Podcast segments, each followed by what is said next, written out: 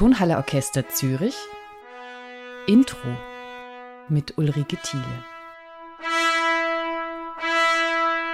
Das große Finale zum Saisonende gestaltet Dirigent und Filmmusikexperte Frank Strobel mit dem Tonhalle Orchester Zürich. Und wir sprechen heute über eine Filmikone, über Charlie Chaplin. Frank, Charlie Chaplin was ist das für eine Persönlichkeit? Wie kriegt man den zu greifen und dann auch noch in einem Konzert. ja, das ist natürlich erstmal etwas ungewöhnlich. Man denkt natürlich bei äh, Charlie Chaplin an Film, an viele Filme, an kurze Filme, an lange Filme von ihm. Er ist ja nun wirklich eine Ikone des 20. Jahrhunderts, muss man sagen. Ich finde, er ist ein Genie gewesen in diesem letzten Jahrhundert, äh, der sehr vieles in sich vereinigt. Er war ein großer Künstler, ein Pantomime-Künstler. Er ist ein Clown. Er ist ein Filmregisseur, er ist sein eigener Hauptdarsteller, er ist sein eigener Autor. Er hat selber seine Filme produziert und nicht zuletzt schreibt er auch die Musik selber zu seinen Filmen. Also alle seine Filme sind mit der Komposition von Charlie Chaplin versehen. Und äh, das macht diesen Menschen, der zugleich auch noch so ein großer Humanist war, zu einer ganz außergewöhnlichen Persönlichkeit in unserer, ich sage es jetzt mal ganz hochtrabend, in unserer Kulturgeschichte. Bleiben wir vielleicht erst erstmal beim Schauspieler und Hauptdarsteller, den wir dann auf der Leinwand natürlich auch sehen werden. Was macht das Genie aus, was du gerade beschrieben hast? Wodurch wird das greifbar? Nun ja, wir kennen seine Filme. Und diese Filme sind so perfekt und so berührend und so zeitlos und universell. Und es ist eine mit der Figur des Tramp, die er geschaffen hat, dieser Underdog, der sich gegen alle Widrigkeiten immer wieder durchsetzt und nie die Lust am Leben verliert. Das ist eine Person, mit der alle auf der Welt sich identifizieren können. Und das macht es so stark und auch für uns so zeitlos. Wir leben ja nun 100 Jahre später zu seinen frühen Filmen, wenn man die ganzen Stummfilme nimmt, jetzt zum Beispiel von Charlie Chaplin. Und es ist immer noch so, ja, so eine Figur, die uns so berührt, die uns lachen lässt, die uns weinen lässt, die tief in uns hineingeht. Und das ist es, glaube ich, erstmal ganz wesentlich, was ihn ausmacht. Natürlich ist er auch ein großer Zeitzeuge, muss man sagen, weil er ja über mehrere Jahrzehnte seine Filme gemacht hat und das unter sehr unterschiedlichen Gesichtspunkten, auch mit sehr unterschiedlichen Thematiken, also auch sehr ernst teilweise. Ich erinnere jetzt nur an so einen Film wie Schulderarms, äh, der sich mit einem Thema im Krieg auseinandersetzt. Das hat man dann später auf eine sehr skurril, aber auch sehr politische Weise, auch mit dem Film Der große Diktator, auf eine ganz andere Art und Weise. Das heißt, er war auch immer ganz nah dran an der Gesellschaft, an der Politik, an den Vorgängen.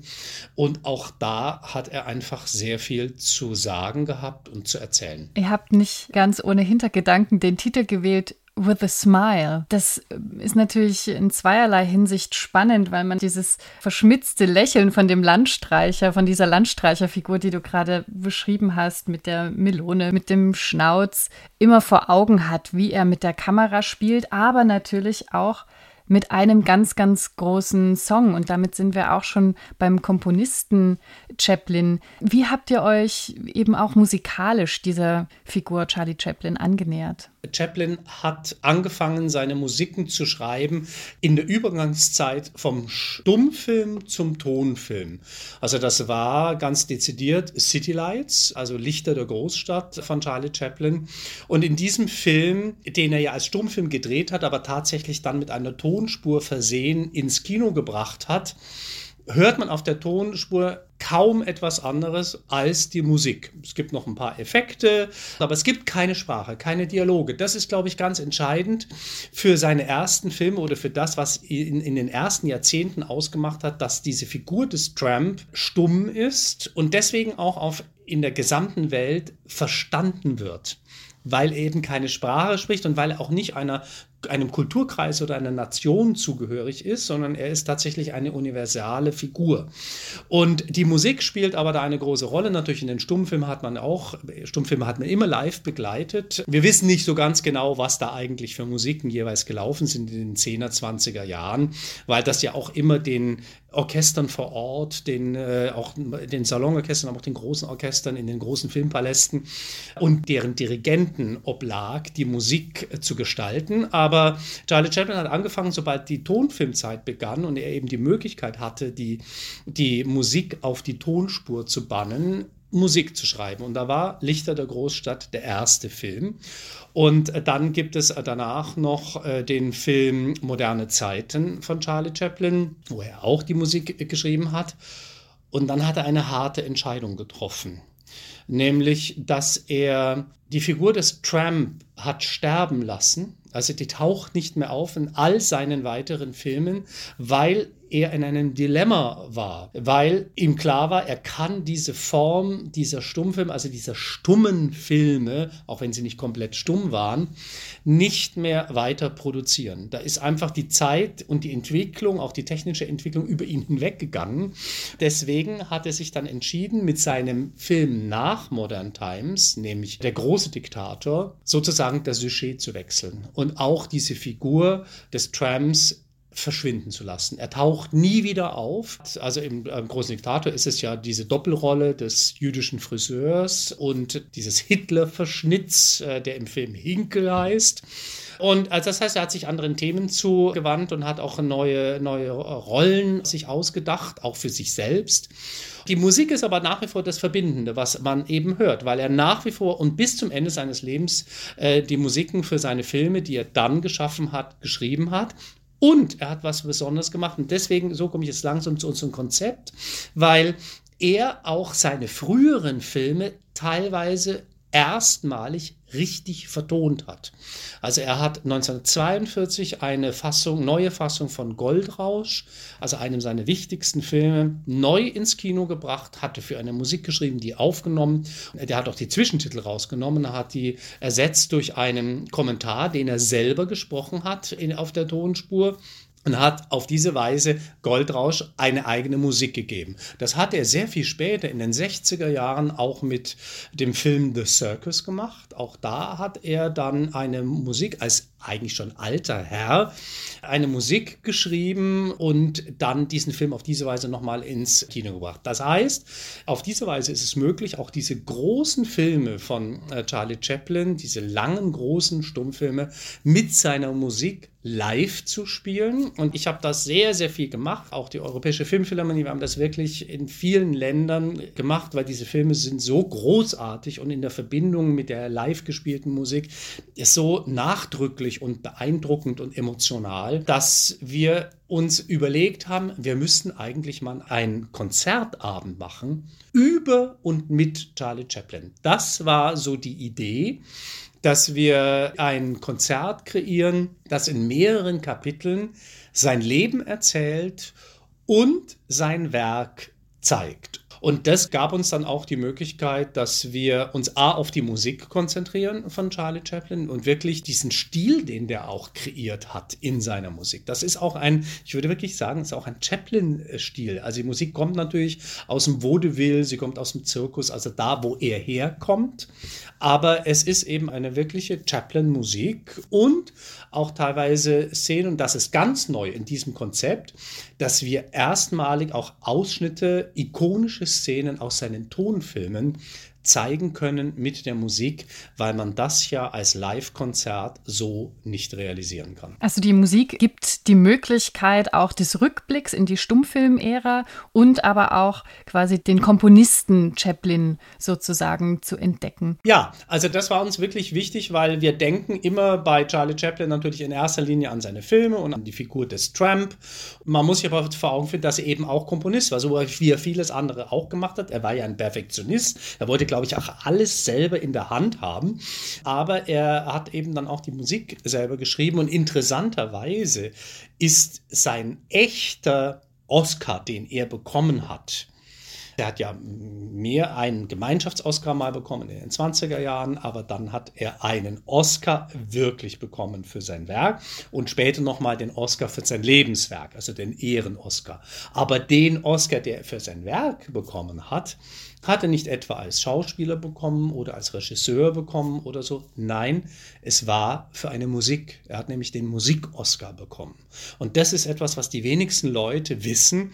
Es war die Musik zu Limelight, Rampenlicht zu Deutsch, die ausgezeichnet wurde. Und da sieht man schon auch die Bedeutung der Musik in seinem Werk. Aber dieser Oscar, der war ja nicht ganz unumstritten. Ne? Also da gab es ja große Diskussionen, wie ist die Rolle denn definiert eines Komponisten? Weil die Art zu komponieren von Chaplin war ja eine sehr besondere. Vielleicht kannst du uns dazu noch ein bisschen was erzählen. Ah, das ist natürlich, das ist natürlich genau immer diese, diese große Diskussion, die äh, da vorherrscht, von wegen, wie stark war er Musiker, wie stark hat er tatsächlich komponiert im klassischen Sinne.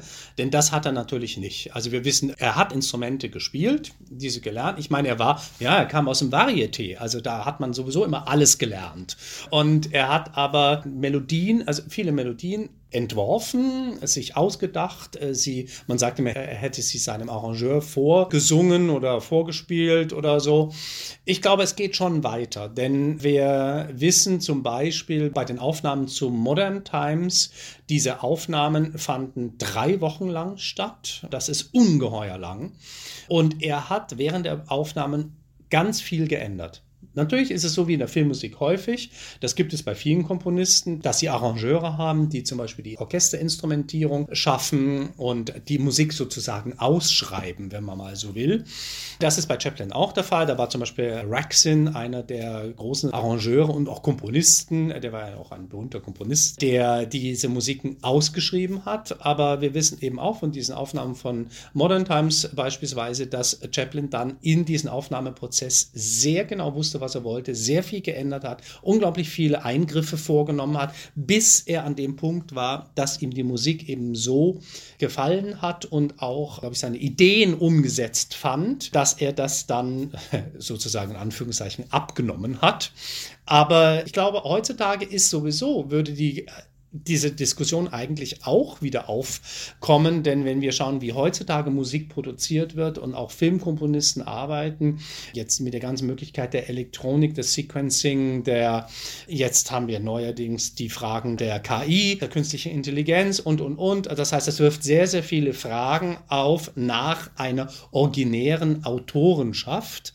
Aber ich glaube, bei Chaplin kann man trotz allem, würde ich jetzt einfach behaupten, kann man trotz allem völlig unterstreichen, dass er wirklich auch die Musik geschaffen hat. Und es ist auch überliefert, dass er sehr genau wusste, was er wollte und natürlich große Vorbilder hat einfließen lassen und auch sich sehr gut auskannte, einfach in der Musikgeschichte. Das war wirklich eine große Liebe, in die er sich vertieft hat und dann sehr frei adaptiert hat, wenn man das also im besten Sinne mit allen Freiheiten, so frei wie er seine Kunst betrieben hat als Schauspieler, Pantomime und Filmemacher, so frei war er auch im Umgang mit der Musik und auch darin, berühmte Vorbilder einfließen zu lassen. Brahms, Wagner, Tschaikowski, alles findet man auch verarbeitet in seiner Musik wieder. Ja, das ist ja aber natürlich nichts Ungewöhnliches. Das finden wir bei John Williams zum Beispiel auch und bei vielen anderen Komponisten, die für Film arbeiten, die teilweise mit, direkt mit Zitaten arbeiten oder sie einfach verarbeiten arbeiten. Das sind ganz unterschiedliche Techniken. Äh, bei Chaplin ist das auch so und es gibt auch Szenen, wo, wo klar ist, das ist jetzt kein Chaplin, sondern das ist eben Brahms. Also das ist diese berühmte ungarische Tanz Nummer 5, äh, der in dieser Barbier-Szene im großen Diktator vorkommt wo aber die Musik aus dem Radio zu hören ist. Das ist auch ganz klar gekennzeichnet im Film, dass das eine Radioübertragung ist und der Friseur, der Barbier, schneidet eben den Bart seines Kunden im Rhythmus dieser dieser Musik, eine sehr, sehr witzige äh, Szene. Oder im gleichen Film, das ist übrigens eine Szene, die wir auch im Konzert haben werden. Und es gibt noch eine andere Szene aus dem großen Diktator, die ich auch wirklich ganz außergewöhnlich finde, wo es auch nicht um eine Musik von Chaplin geht, sondern wir erweitern da sozusagen auch das Spektrum. Aber es ist ja auch der Umgang mit Musik, der sehr spannend ist. Ich meine, Chaplin hat ja nun nicht umsonst dann diese Brahms-Musik gewählt oder eben bei diesem berühmten Tanz mit der Weltkugel von Hinkel alias Hitler, der etwas mit dem Lohengrin-Vorspiel verbunden wird von Wagner. Und das ist auch so ein unglaublicher Kunstgriff der wirklich genial ist, muss man wirklich sagen. Und zwar in seiner vielfachen Doppelbödigkeit. Also auch jetzt gerade, wenn man Wagner, die Diskussion um Wagner und auch den äh, Nationalsozialismus und die Verwendung von Wagner bei Hitler und Goebbels und so weiter. Also es sind, da kommt so viel zusammen und der, der Chaplin macht diesen wirklich unglaublich vorausschauenden und entlarvenden Film, der große Diktator, 1940, mitten im Zweiten Weltkrieg, mitten in der Zeit des Dritten Reichs und entlarvt im Grunde genommen das gesamte äh, System, wo dann viele bei uns gesagt haben, man hätte von nichts gewusst. Und das alles ist in diesem Film erklärt, erzählt und auch analysiert. Und deswegen ist das so ein ungeheurer Griff, dass Chaplin da nach Wagner gegriffen hat und nach diesem Lohengrin, um diese ikonische Szene mit der Weltkugel, die am Ende zerplatzt, damit zu illustrieren. Wenn du die politische Situation ansprichst, dann kann man vielleicht auch noch mal auf die Privatperson Chaplin schauen. Er hat ja dann in der Schweiz einen Ort gefunden, einen Zufluchtsort, einen Ort des Seelenheils. War das auch ausschlaggebend für euch in der Vorbereitung? Also nicht direkt, sagen wir es mal so, denn wir haben tatsächlich auch als Filmphilharmonie mal mit dem gesamten Team einen Ausflug drei Tage nach WW gemacht, in das Manoir von Charlie Chaplin am Genfer See und in das Museum äh, dort, was ich wirklich nur jedem empfehlen kann. Das ist ganz großartig gemacht. Das war für uns eher eine Vertiefung. Ich habe in den 90er Jahren angefangen, diese Chaplin-Filme live zu begleiten. Also da gab es das Museum Museum in WW noch nicht. Und die, die Familie Chaplin lebte auch noch in dem Manoir. Aber tatsächlich ist es so, dass das natürlich wirklich eine interessante Geschichte ist, weil da natürlich auch eine Immigrationsgeschichte dahinter ist. Chaplin ging ja von England, also von London in die USA, hat dort einen Großteil seiner Werke äh, realisiert und auch seine Studios gehabt. Er hat ja ein eigenes Studio dort aufgebaut und äh, betrieben und wurde ja in der McCarthy-Ära wirklich aus dem Land geschmissen. Man muss es ja einfach so sagen. Er musste das Land verlassen. Er war eine nicht mehr geduldete Person und man hat ihn äh, sogenannte linke, linksradikaler kommunistischer Umtriebe bezichtigt.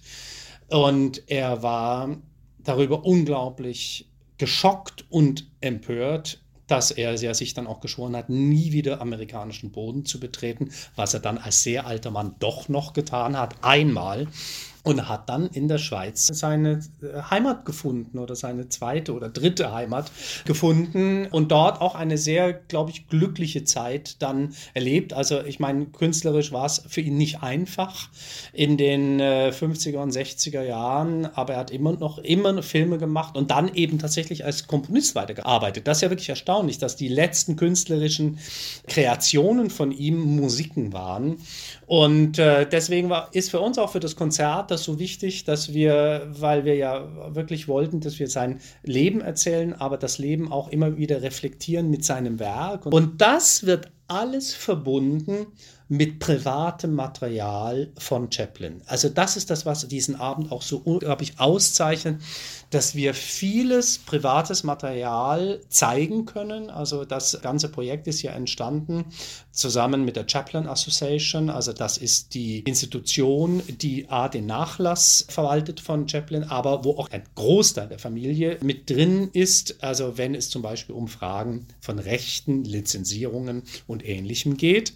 Und äh, wir arbeiten mit denen über viele, viele Jahre sehr eng zusammen und das gab uns diese Möglichkeit, diesen Abend überhaupt zu kreieren und auch viel Material zu sehen. Also auch wirklich, dass da sind Super 8 Aufnahmen drin, die Chaplin teilweise selber in WW gedreht hat zu Hause oder auch wo er, wo jemand anders, eines seiner Kinder oder so gefilmt hat. Also das, wo man wirklich sozusagen bei ihm am Küchentisch ist, wenn man mal so will oder im Garten oder so. Das heißt, wo wir das versuchen miteinander zu verzahnen, um auf diese Weise auch noch eine andere Perspektive auf seine Filme zu haben. Denn es sind ja auch ganz essentielle Themen, die in den Filmen vorkommen. Also ich erinnere nur zum Beispiel dieses Thema, was sich durch seine ganzen Filme zieht, der Hunger Das ist ja ein Momentum bei ihm im Leben, was vielleicht das Urmoment genau. war. Er kannte ja, eben nicht nur das, das Schöne, die Glitzerwelt der Music Halls, sondern er kannte eben auch die Armut. Ja, ganz bestimmt, weil er ist ja unter sehr schwierigen Verhältnissen aufgewachsen. Das war für ihn eine sehr schwierige Kindheit, aus der er sich quasi auch herausbewegen musste, auch aus eigener Kraft dann herausbewegen musste und was ihn sehr geprägt hat. Und in jedem Film gibt es einige Szenen, die sich teilweise teilweise eben auch auf eine Slapstick-Art und Weise, aber manchmal auch sehr ernst mit diesem äh, Thema des äh, Hungers auseinandersetzen, bis hin, also Goldrausch, der Brötchentanz zum Beispiel. Der ist ein Brötchentanz, ne? Das ist ein Tanz, wo er das Brötchen auf den Gabeln aufgespießt hat. Oder auch bei The Circus, wo er als Tramp durch den Jahrmarkt schlendert und dann an einem Hotdog-Stand steht und er sieht ein Baby, wie da das eine Hotdog isst auf den Schultern des Vaters und er eben versucht, da dieses Hotdog wegzustibitzen und so. Also immer wieder dieses, aus der Not wird man erfinderisch und immer wieder irgendwie zu Essen zu kommen. Und das sind wirklich existenzielle Themen, die natürlich auch ganz viel mit Armut zu tun haben. Auch das kommt in seinen Filmen häufig vor. Auch der Tramp per se ist ja ein im Grunde wohnungsloser Geselle und immer wieder versucht, ja, zu überleben. Und das heißt, er ist da ganz nah dran an grundsätzlichen gesellschaftlichen Themen. Und das ist auch, glaube ich, das, warum viele sich mit ihm so identifizieren können und auch berührt werden, weil er sich eben nie unterkriegen lässt. Und das versuchen wir in diesem Konzert auch zu zeigen. Diese große Dimension der Menschlichkeit, die in seinen Filmen drinsteckt. Auch dieser tiefe Humanismus, der in seinen Filmen steckt, das sichtbar werden zu lassen. Und das kann man natürlich auch ganz besonders mit Musik und auch vor allem mit live gespielter Musik, weil die natürlich so unmittelbar in einen hineingeht. Ich fand ein Zitat von Chaplin sehr interessant. Ich gebe es mal schnell wieder. Ich versuchte elegante und romantische Musik zu komponieren, um meine Komödien im Kontrast zum Charakter des Landstreichers zu umrahmen, denn elegante Musik gab meinen Komödien eine emotionale Dimension. Musikalische Arrangeure haben das selten verstanden. Also da auch dieses Alleinsein, irgendwie dieser Zwist mit seinen Arrangeuren. Er wollte elegante Musik, weil sie eben ein Kontrapunkt zu dieser Armut sind und zu dieser Lustigkeit. Eben, sie wollten, dass die Musik lustig ist, aber ich wollte elegante Musik. Wie würdest du das Besondere von Chaplins Musik beschreiben? Damit ist eigentlich alles gesagt. Das ist so ungeheuer klug, weil ich ja auch immer denke, also ich äh, habe mich ja noch viel mit Film und Musik beschäftigt und ich finde immer, wenn Musik etwas verdoppelt, was man ohnehin sieht, dann kann man sich auch sparen, ehrlich gesagt. Ich finde, äh, Musik muss eine andere Dimension entwickeln oder muss einen Raum bilden, in dem sich das Ganze bewegt oder muss in die Figuren hineinschlüpfen und eine weitere Dimension aufbauen. Und bei Chaplin ist das wirklich, er ist wirklich wahnsinnig klug. Denn wenn man jetzt die lustigen Szenen auch mit lustiger Musik unterstreicht, dann wird es zum reinen Slapstick. Und das ist, ich meine, Slapstick ist großartig, aber bei Chaplin gibt es immer eine andere Dimension. Und in seiner Musik, er sagt in dem Zitat, elegante Musik, ich würde das noch erweitern. Es ist auch immer eine melancholisch-romantische Musik, die seine Musik ausmacht. Es hat immer so einen melancholischen Unterton, der auch dann wiederum die Tragik noch mit zeigt. Also das heißt, die Komik entsteht sich ja manchmal auch aus vielen Situationen heraus in seinen Filmen, die unfreiwillig ist, weil die Figuren in eine unfreiwillige Situation kommen. Und das ist, schwingt in seiner Musik, also diese Ernsthaftigkeit schwingt in seiner Musik auch immer mit. Das Elegante in seiner Musik, denn das ist sie nämlich auch, gibt dem Ganzen auch so eine Ehrhaftigkeit. Also das heißt, er korrumpiert seine Figuren nicht, sondern er nimmt seine Figuren ernst und sie haben etwas, ja, so eine Aufrichtigkeit. Und diese Aufrichtigkeit beschreibt er mit in seinen Worten eleganter Musik. Und das finde ich wirklich sehr, sehr klug. Wir freuen uns sehr, Frank Strobel, auf Entdeckungen des Komponisten Charlie Chaplin, des Musikers, aber natürlich auch der großen Filmikone mit dir. Vielen Dank für das Gespräch. Vielen herzlichen Dank auch ganz meinerseits. Bye.